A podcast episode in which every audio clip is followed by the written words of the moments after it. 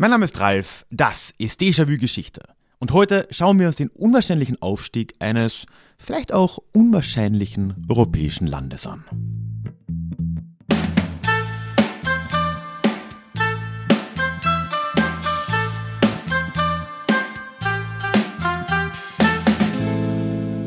Hallo und schön, dass du heute wieder hier mit dabei bist.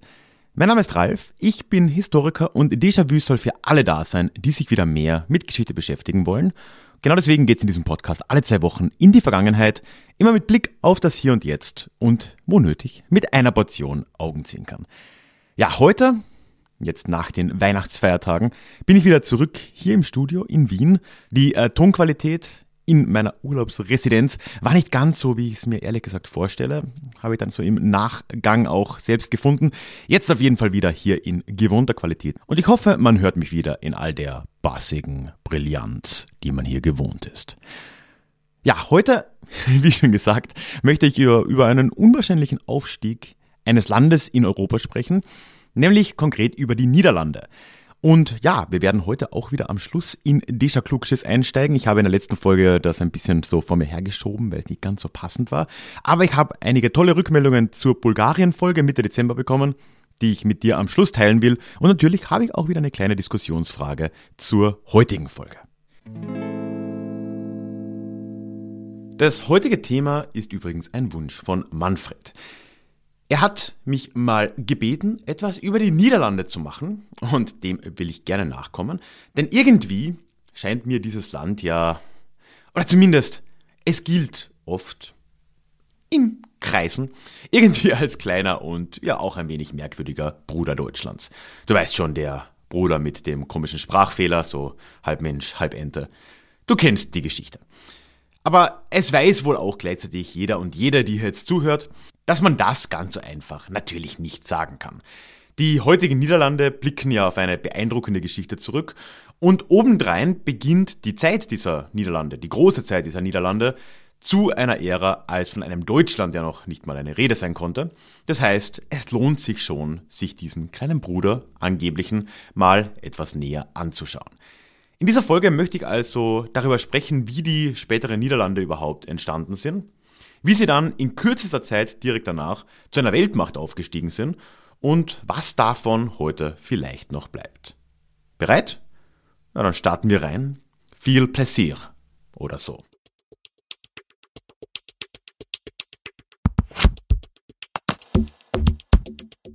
Seit wann gibt es denn diese Niederlande überhaupt?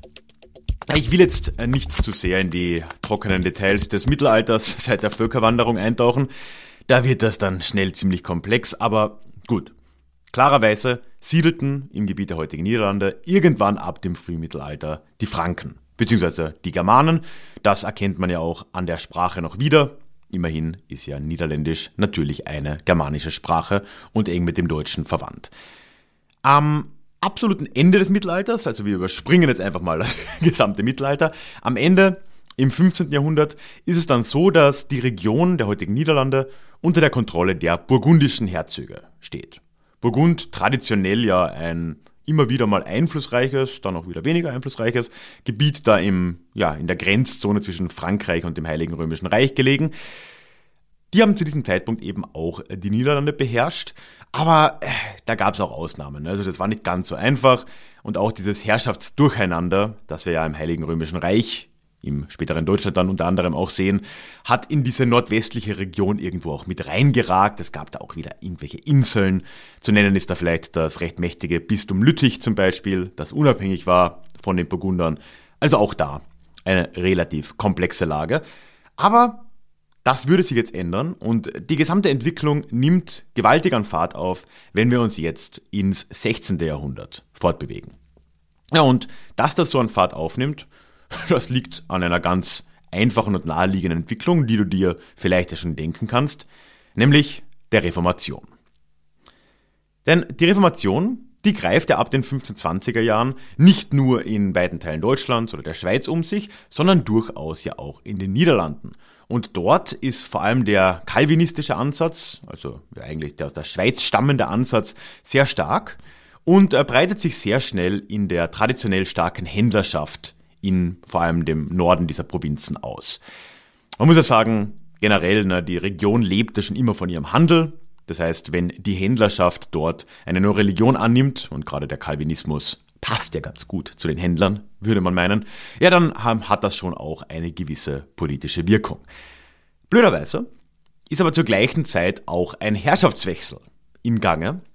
Nämlich übernehmen die Habsburger unter Karl V. in den 1510er Jahren die Herrschaft über die Niederlande von den Burgundern. Und du kannst dir vielleicht ja schon denken, wohin das jetzt führen würde. Es dauert zwar noch ein wenig, Karl V. hat ja auch genug zu tun, mit Luther und Co., das war alles nicht ganz so einfach, aber dann unter seinem Sohn Philipp II., ein begeisterter Katholik, wie er eigentlich alle Habsburger und übrigens auch der de facto Begründer der spanischen Habsburger. Er übernimmt dann diesen spanischen Reichsteil, nachdem das unter seinem Vater erstmals dann geteilt wird. Ja, unter ihm kommt es dann in den 1560ern zum Konflikt, denn die Niederlande, dieses Gebiet, wird Teil der spanischen Reichshälfte. Und er als gläubiger und ziemlich fanatischer Katholik hat natürlich keine große Freude mit den Calvinisten da oben im Norden. Aber wie immer zu der Zeit, es gab zwar Konflikt, aber der Glaube war da jetzt nicht der einzige Grund. Das ist ja auch dann später beim Dreißigjährigen Krieg so. Klar, erstmal wird da immer gern mit dem Glauben dann auch argumentiert, aber die Gründe für Konflikte und für Kriege in der Zeit sind ja doch immer deutlich komplexer. Aber es geht jetzt erstmal eben so los. Der niederländische Adel jetzt beschwert sich zuerst offiziell über die Inquisition, die ja auch in den Niederlanden eingeführt wurde oder eingeführt werden sollte. Beziehungsweise es gab es ja auch eine Zeit lang. Und die spanischen Herrschaften, die antworten auf diese Beschwerde, wie es sich gehört, nämlich mit einem Heer.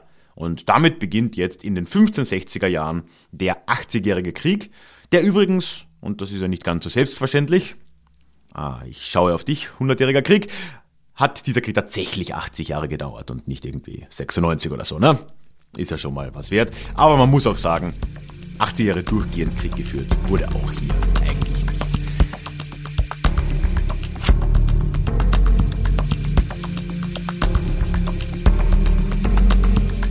In diesem Krieg und vor allem in den folgenden Jahrzehnten, jetzt ab den 1560ern, entwickelt sich einiges von dem heraus, was dann später die Niederlande auch ausmachen würde.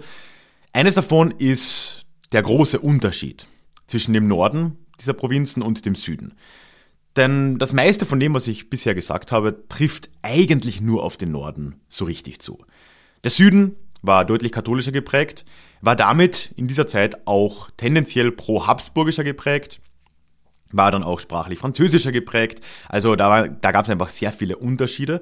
Und das wird besonders deutlich dann Ende der 1570er Jahre, also nach knapp 10 Jahren Krieg, etwas mehr als 10 Jahren Krieg, wird die Union von Utrecht gegründet und fasst die 7 Nordprovinzen zusammen, dieser Niederlande, nicht aber die Südprovinzen. Also die 7 Nordprovinzen, ich werde mich jetzt mal an der bestmöglichen Aussprache hier versuchen, das waren das bekannte Holland, Zeeland, Utrecht, Gelderland, Overijssel, Friesland und Groningen. Diese 7 Provinzen haben sich in der Union von Utrecht jetzt zusammengeschlossen, wenn auch in einer relativ lockeren Konföderation, könnte man sagen, aber eben doch, und sie bestimmen jetzt gemeinsam einen Statthalter, den gab es auch vorher schon, einen Statthalter, der Burgunder und so, aber dieser Statthalter sollte jetzt als gewählter Obermufti in diesen 7 Provinzen agieren. Das ging dann auch tatsächlich relativ schnell, und wenn wir jetzt in Richtung frühes 17. Jahrhundert schauen, so um das Jahr 1600, dann können wir eigentlich sagen, de facto sind diese 7 nördlichen Provinzen als unabhängig von Spanien zu betrachten, während der Süden, wenn du dich immer noch wunderst, das ist das heutige Belgien, unter habsburgischer Herrschaft blieb und dann später ja sogar wieder in österreichisch-habsburgische Herrschaft übergehen würde. Es dauerte dann doch noch ein bisschen. De jure anerkannt werden die 7 Provinzen der Vereinigten Niederlande dann erst 1648 im Westfälischen Frieden, am Ende des Dreißigjährigen Kriegs. Aber zu dem Zeitpunkt war das eigentlich nur noch eine Feststellung einer Tatsache, denn 1648, da befinden wir uns schon mittendrin und eigentlich schon seit langem in dem, was man in den Niederlanden als das goldene Zeitalter bezeichnet. Und darüber möchte ich jetzt doch ein wenig im Detail nochmal reden. Es ist nämlich schon bemerkenswert, wenn wir jetzt sagen, 1560er Jahre beginnt hier ein Unabhängigkeitskrieg, in den 1570er Jahren, ausgehenden 1570er Jahren, gründet sich da die Union von Utrecht. Und jetzt, 20 Jahre später, beginnt ein goldenes Zeitalter für dieses vollkommen neue Land und es steigt zur Weltmacht auf. Also das ist schon etwas, was man jetzt nicht alle Tage sieht. Und da möchte ich jetzt mal ein bisschen drauf eingehen, wie denn das so vonstatten gegangen ist. Das goldene Zeitalter der Niederlande erstmal gilt so ganz grob gesagt, ja, das gesamte 17. Jahrhundert gilt als goldenes Zeitalter. Man kann noch vielleicht bis Mitte des 18. Jahrhunderts denken, aber ich würde sagen, grob die 100 Jahre, das gesamte 17. Jahrhundert. Da können wir von eben diesem goldenen Zeitalter reden. Und in der Zeit entsteht eben aus der Union von Utrecht heraus die, ich habe den Namen, glaube ich, vorhin schon aus Versehen genannt, die Republik der Vereinigten Niederlande. Und das ist ja eine Entwicklung, von der man im Rest Europas eigentlich nur träumen konnte. Ne? Ich meine, okay, ja, die Standards waren auch einigermaßen gering im restlichen Europa. Ne? Da war man mitten im Dreißigjährigen Krieg. Die Niederlande haben sich aus diesem Krieg raushalten können, was dann ja auch schon mal einen Mitgrund uns liefert, warum der Aufstieg der Niederlande so schnell und so erfolgreich gelingen konnte. Aber das war ja trotzdem nicht das Einzige. Ne? Wir müssen nämlich schon auch über die wirtschaftliche Struktur in dieser Region reden, denn die hat hier einen enormen Einfluss auf alles, was jetzt folgen würde. Und ein ganz großer Name muss an der Stelle jetzt auch erstmal fallen, nämlich die Vereinigte Ostindische Kompanie. Oder, ich werde es wahrscheinlich wieder zerstören, aber Vereinigte Ostindische Kompanie, die ist dir vielleicht ein Begriff, ne? Hat viel zu tun, viel Ähnlichkeit auch mit einer Firma, die dir sicher ein Begriff ist, die etwas später folgende britische East India Company. Aber der niederländische Vertreter, die Vereinigte Ostindische Kompanie, das war im Prinzip das Vorbild von alledem und schon ein Trendsetter für die kommenden 200 Jahre der europäischen Kolonialgeschichte, kann man sagen. Im Prinzip war diese Kompanie eine Aktiengesellschaft, eine sehr frühe Aktiengesellschaft, die es so, und da komme ich jetzt auf die wirtschaftliche Struktur zurück, wohl nur in den Niederlanden so ohne weiteres möglich gewesen wäre. Man muss nämlich sehen, zu der Zeit hatten zumindest das Bürgertum in den Niederlanden, aber eben auch alle anderen, die halt irgendwie Geld hatten, also auch durchaus der Adel, hatten bereits Erfahrungen damit, große Projekte gemeinsam zu finanzieren. Die Niederlande sind ja durchaus bekannt, dass sie zu guten Teilen unter dem Meeresspiegel liegen, deswegen wohl auch Niederlande, ne? Und da gab es ja immer wieder auch größere Deichprojekte, wo sich viele Bürger beteiligt haben, in Form von Anleihen de facto. Das heißt, es gab hier irgendwo einen Kapitalmarkt, oder zumindest gab es die Strukturen für einen Kapitalmarkt, die es anderswo so nicht gegeben hat. Und das ermöglicht jetzt auch mit die Gründung der Vereinigten Ostindischen Kompanie. Der Name Vereinigt sagt aber schon, es gab auch davor schon Kompanien. Aber jetzt wurde das eben eine große Unternehmung, die vom Staat mitgesponsert wurde, wo sich aber Bürgerinnen und Bürger, vor allem Bürger, aber gehen wir mal davon aus, vielleicht durften auch ein paar Frauen das, sich beteiligen konnten in Form von de facto Aktien und dann an den Gewinnen, an den Ausschüttungen eben wiederum beteiligt wurden. Gut, jetzt stellt sich mal die Frage, was tat diese Kompanie genau? Und warum ist sie so ein wichtiger Faktor im Aufstieg zur Weltmacht der Niederlande? Naja, also im Namen liegt hier schon der Hinweis, ne? Die Ostindische Kompanie wurde dafür gegründet, Handel mit Ostindien zu treiben. Und falls du dich jetzt wunderst, nein, das ist nicht das östliche Indien, sondern, damalige Zeit, Westindien war ja Amerika, ne? Weil sich irgendwer mal getäuscht hat. Und seitdem sagt man West Indies auch zu den Karibikinseln und so. Es ist wirklich eine unfassbar dumme Sache. Dementsprechend wurde das echte Indien, beziehungsweise aber nicht nur das, sondern auch alles dahinter, also Indonesien, ich glaube auch noch die Philippinen und so. All das galt dann eben als Ostindien. Wie auch immer, diese Kompanie war für Ostindien zuständig. Und was sie getan hat, ist, sie hat Geld gesammelt und hat dann davon hunderte von Schiffen gebaut, mit Mannschaften ausgerüstet und in diese Region geschickt, um dort im Indischen Ozean und darüber hinaus, vor allem von Portugal, die ja damals noch die vorherrschende Kolonialmacht in der Region waren, Handelsplätze und Handelsmonopole abzuringen.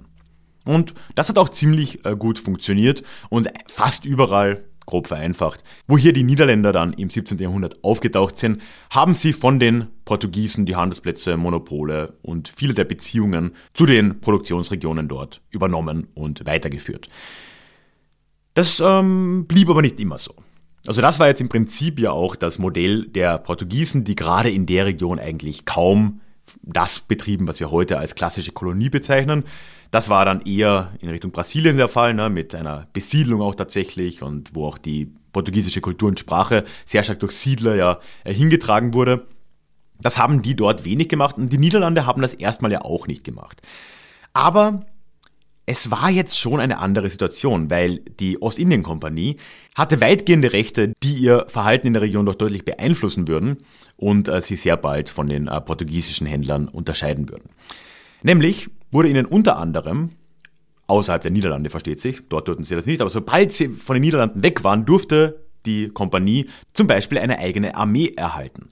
Das heißt, die haben einfach eine eigene Armee gehabt und sie durften entsprechend mit dieser Armee auch Krieg erklären gegen irgendwelche lokalen Kräfte dort oder auch mal gegen Chinesen, Araber, wer sich halt da gerade angeboten hat. Und das hat die Kompanie mit der Zeit auch immer stärker getan, sodass dann vor allem im späteren Indonesien, das ja dann, darüber reden wir heute nur noch ganz am Rande, irgendwann ja auch zu einer offiziellen Kolonie der Niederlande werden würde, dass sie dort dann zumindest ganze Gebiete, Produktionsgebiete von vor allem Gewürzen unter ihre Kontrolle gebracht hat. Und das war jetzt schon etwas relativ Neues, denn die Ostindien-Kompanie hat es versucht und teilweise auch geschafft, die gesamte Produktionskette dort von vor allem Gewürzen, da war am meisten Geld zu holen, zu monopolisieren und unter seine Kontrolle zu bringen und dann in die Niederlande zu verschiffen. Tja, und das wird dich jetzt vielleicht nicht ganz so überraschen, das hat sich finanziell dann doch einigermaßen gelohnt. Die Kompanie hat da in gewissen Zeiten eine Gewinnmarge von, halte ich fest, 1500% genossen. Ja, und der Profit wiederum wurde an die Aktionäre ja, wie gesagt, in den Niederlanden ausgezahlt. Und nicht zuletzt sind ganz viele der schönen Häuser, die man heute in Amsterdam oder auch in Utrecht oder anderswo sehen kann, aber auch ganz viele Entwässerungs- und Deichprojekte der Niederlande mit genau diesem Geld finanziert worden. Und da hat eben die Vereinigte Ostindien-Kompanie eine ganz, ganz große Rolle eingenommen, aber sie war nicht der einzige Faktor und es war auch nicht das einzige Unternehmen, das diese junge Republik der Niederlande im 17. Jahrhundert unternommen hat. Es kommen ja zu den Besitzungen im Osten, die da zunehmend durch die Kompanie errungen wurden, auch anderswo Besitztümer dazu. In den 1620er Jahren gründet man zum Beispiel ein kleines Städtchen namens Neu-Amsterdam auf einer merkwürdigen Insel namens Manhattan. Du kennst die Geschichte wahrscheinlich. Dazu kamen Besitztümer in Nordbrasilien ausgerechnet, wo man sich auch eben wieder mit den schwächelnden Portugiesen der Zeit angelegt hat. Und nicht zuletzt etwas später dann auch noch in Südafrika. Erneut gleiche Geschichte, auch da waren zuerst die Portugiesen unterwegs. Das heißt, gegen Ende des Jahrhunderts wuchs damit auch die politische Macht der Niederlande, nicht nur die Handelsmacht. Und jetzt Ende des 17. Jahrhunderts können wir wirklich sagen, sind die Niederlande eine veritable Weltmacht.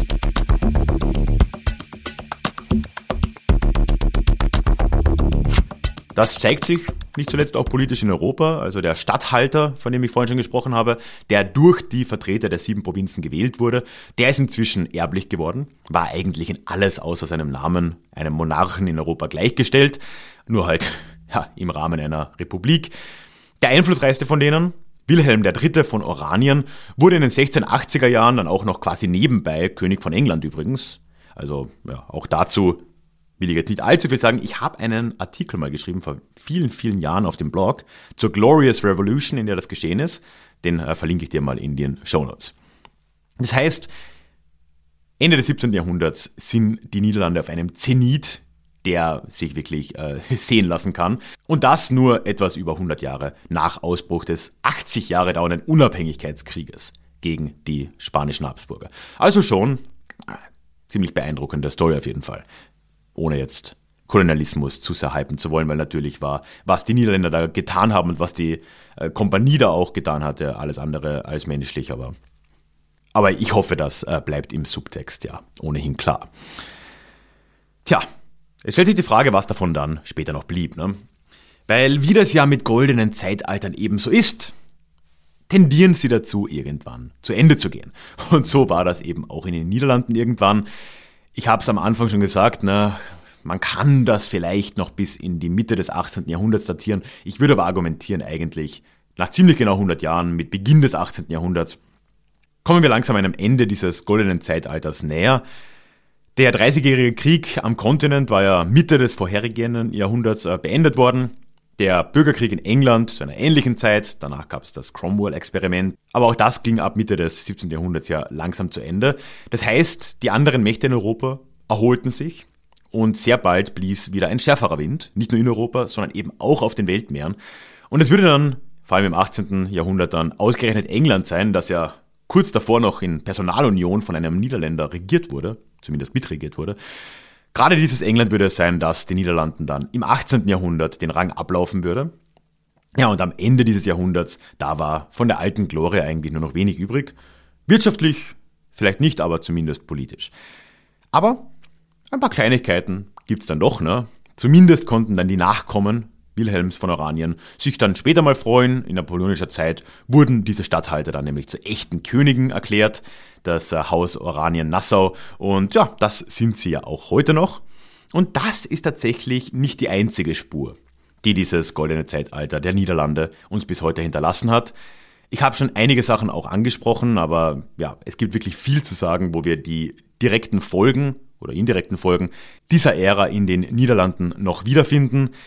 Es sind die Städte und die Häuser, die man sich da anschauen kann, die berühmten Blockhäuser in Amsterdam und Co. Das ist fast alles eigentlich im 17. Jahrhundert gebaut, von Geld zumeist, das von der Ostindien-Kompanie an seine Aktionäre ausgeschüttet wurde. In der Kunst sehen wir das, ne? Also das 17., auch das 18. Jahrhundert, das ist nicht ganz zufällig eine große Ära der Kunst in den Niederlanden. Wir sehen es aber auch mit einem Blick auf die Landkarte. Das habe ich auch schon gesagt, ne? Man kann eigentlich den Erfolg oder Misserfolg der Ostindien-Kompanie Jahr für Jahr auf einer Landkarte ablesen, je nachdem, wie viel oder wenig Land gerade wieder dem Meer abgerungen wurde. Das heißt, wenn die Ostindien-Kompanie erfolgreich war, wenn viel ausgeschüttet wurde an die Aktionäre, dann wurde tendenziell auch viel investiert und es wurden mehr Deiche gebaut und es wurde quasi wieder mehr Land geschaffen, vom Meer entrissen. Und so wächst sogar der Staat der Niederlande mit dem Erfolg der Ostindien-Kompanie. Ja, und nicht zuletzt sehen wir die Folgen davon auch noch im schwierigen Kolonialerbe, das die Niederlande in Indonesien veranstaltet haben. Indonesien ist dann irgendwann übergegangen in eine staatliche Kolonie, wie das ja auch überall sonst der Fall war. Auch die British East India Company hatte dann irgendwann sich auflösen müssen und die Kolonien sind britisch geworden.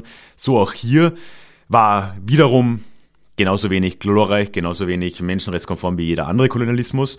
Und ganz bezeichnend finde ich, dass die Niederlande dann noch in den 1940er Jahren einen langwierigen Krieg gegen die Unabhängigkeitsbewegung in Indonesien geführt haben. In einer Zeit, als die Niederlande ja noch selbst besetzt gewesen waren in Europa von den Nazis. Kurz danach haben sie nichts Besseres zu tun, als diese Unabhängigkeitsbestrebungen in Indonesien weit entfernt selbst mit Gewalt zu unterdrücken. Fast 4 Jahre lang. Also auch das ganz, ganz schwieriges Erbe. Und so verfolgt uns das 17. Jahrhundert und das goldene Zeitalter der Niederlande durchaus auch heute noch. Ja, und bevor wir jetzt, wie anfangs versprochen, zum Klugschiss der Woche kommen, möchte ich nur noch ein paar Kleinigkeiten erwähnen. Einerseits 2 Dinge, wie immer, ne? Du bist herzlich eingeladen in den Déjà-vu-Newsletter. Du findest einen Link dorthin in den Shownotes oder auch direkt auf déjà-vu-geschichte.de. Da würde ich mich sehr freuen, dich zu begrüßen. Ist einfach die beste Form des Austauschs. Glaub mir, ich habe alles versucht. Und zweitens würde ich mich auch freuen, wenn du dir den Déjà-vu-Geschichte-Club anschauen möchtest, der wiederum die beste Art ist, Déjà-vu-Geschichte und meine Arbeit hier zu unterstützen. Auch darüber erzähle ich dir mehr auf meiner Website bzw. auf Steady direkt über Das läuft der Club. Und auch dazu findest du einen Link in den Shownotes oder wiederum so ein bisschen quer verlinkt über déjà-vu-geschichte.de. Da findest du das auch. Apropos Club, du hast jetzt ja immer wieder mal, ich weiß noch nicht ganz genau, das ist jetzt von hier gesehen in der Zukunft, habe ich irgendwo in dieser Folge Musik eingeblendet im Hintergrund. Ja, und die Musik, die du da gehört hast, die ist auch von einem Clubmitglied, nämlich von Mirko. Den hast du, wenn du die Folge gehört hast, im Dezember hier schon mal gehört, in einem feindlichen Takeover, wo er mit Paul, einem zweiten Mitglied, ja hier eine Folge gestaltet hat. Und der Mirko ist unter anderem auch elektronischer Musiker. Ich glaube, diesen Begriff mag er nicht. Er spielt mit alten Synths und mit allen möglichen Sounds. Und die Musik, die du jetzt gehört hast, die ist vom neuen Album, das er mit seinem Projekt Derivat geplant hat für dieses Jahr. Und sie wollen dieses Album tatsächlich, wie es sich ja eigentlich gehört, auf Vinyl pressen lassen. Und dafür hat Mirko jetzt ein Crowdfunding gestartet, was ich jetzt gerne hier mal erwähnt haben möchte. Du findest einen Link zu Startnext, wo dieses Crowdfunding läuft, in den Shownotes. Und ja, du kannst dort eben diese Platte unterstützen, sie dann auch bekommen. Und auch Déjà-vu-Geschichte ist dort übrigens ein wenig vertreten. Es gibt nämlich so ein Collusion-T-Shirt zwischen Derivat und Déjà-vu, so mit unserem Branding drauf. Das kannst du dir erstehen, gemeinsam mit dem Album. Das gleiche gibt's aber auch nochmal für Sektor zum Beispiel und Hoaxilla, also Freunde des Podcasts. Schau dir das einfach mal an und ja, Mirko freut sich, glaube ich, über jeden und jede, die das Projekt da unterstützen möchte. Ich auch, ich find's cool und danke auch, dass ich die Musik hier nutzen durfte. So, jetzt aber kommen wir zum... Ja, letztes Mal, beziehungsweise ja inzwischen in der Folge vor 4 Wochen, habe ich über Bulgarien gesprochen und ich habe da über die moderne Geschichte Bulgariens bis zum Zweiten Weltkrieg und danach im Prinzip geredet. Und in der Déjà-Klugschiss-Frage am Ende habe ich mal in den Raum gestellt, wie ihr eigentlich diese Teilung zwischen Ost und West auch heute in der EU noch wahrnehmt. Und ich möchte eine Antwort ganz besonders. Ich habe ja wirklich einige tolle Rückmeldungen bekommen, also vielen Dank dafür. Eine möchte ich mit dir jetzt ausführlicher teilen. Die kam nämlich von David, der selbst Osteuropa-Historiker ist. Und ja, er hat, wie ich finde, das Ganze nochmal schön reflektiert und vielleicht auch nochmal ein bisschen besser auf den Punkt gebracht, als ich es selbst konnte. Und ja, ich zitiere mal. Ich denke, dass die mentalen Grenzen des vergangenen Jahrhunderts definitiv noch existieren. Diese gründen meiner Einschätzung nach aber nicht nur auf der Ost-West-Trennung des vergangenen Jahrhunderts, sondern vielmehr auf der frühneuzeitlichen Trennung Europas durch die osmanische Expansion. Durch diese ergaben sich für das Projekt eines geeinten und friedlichen Europas mentale Lücken, die vom Staatssozialismus lediglich überdeckt und damit prolongiert wurden.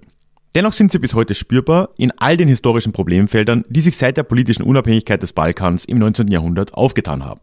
Wir sprechen von einer unterentwickelten Wirtschaft, einer ländlich geprägten Gesellschaftsordnung, korrupten Eliten, fehlender oder zumindest zu schwacher Rechtsstaatlichkeit, einem überbordenden Nationalismus und neuerdings von einem massiven Misstrauen in westliche Werte. Daraus resultieren einerseits die massive Abwanderungswelle ins Ausland aus diesen Staaten, zugleich aber auch die abweisende Haltung westlich der Donau in Bezug auf eine EU-Erweiterung des Westbalkans mit steten Verweisen auf die ohnehin existenten Probleme seit der Erweiterung der letzten 20 Jahre. Es bleibt zu hoffen, dass West und Ost im Geiste von 1989 wieder zueinander finden, um politische Gräben zuzuschütten und historische Sonderwege zu verstehen. Der Balkan ist historisch gesehen nämlich genauso abnormal, wie der Westen normal ist. Und ich glaube... diesen letzten Satz sollte man so verstehen, ist das ironisch, weiß ich nicht, dass der Westen eben ja nicht normal ist und ja, der Balkan dementsprechend auch nicht nur einfach so abnormal ist. Und ich finde, David hat da sehr vieles gut auf den Punkt gebracht, also ja, vielen Dank für deine Gedanken hier. Es ist ein Zusammenspiel von ganz vielen komplexen Dingen und gerade so dieses Element der osmanischen Herrschaft, das da schon eine Rolle spielt, da würde ich zustimmen, unterscheidet den Balkan eben auch von osteuropäischen Staaten wie vielleicht Polen oder auch Ungarn, die andere Probleme natürlich haben, die auch auf die Vergangenheit zurückführen. Ich meine, welches Land hat das nicht, in Ost oder West, aber eben doch eine andere Qualität nochmal haben. Und deswegen fand ich diesen Input sehr spannend und ja, danke dafür. Auch diese Woche möchte ich eine Frage dir hinterlassen und würde mich da sehr über Rückmeldungen freuen.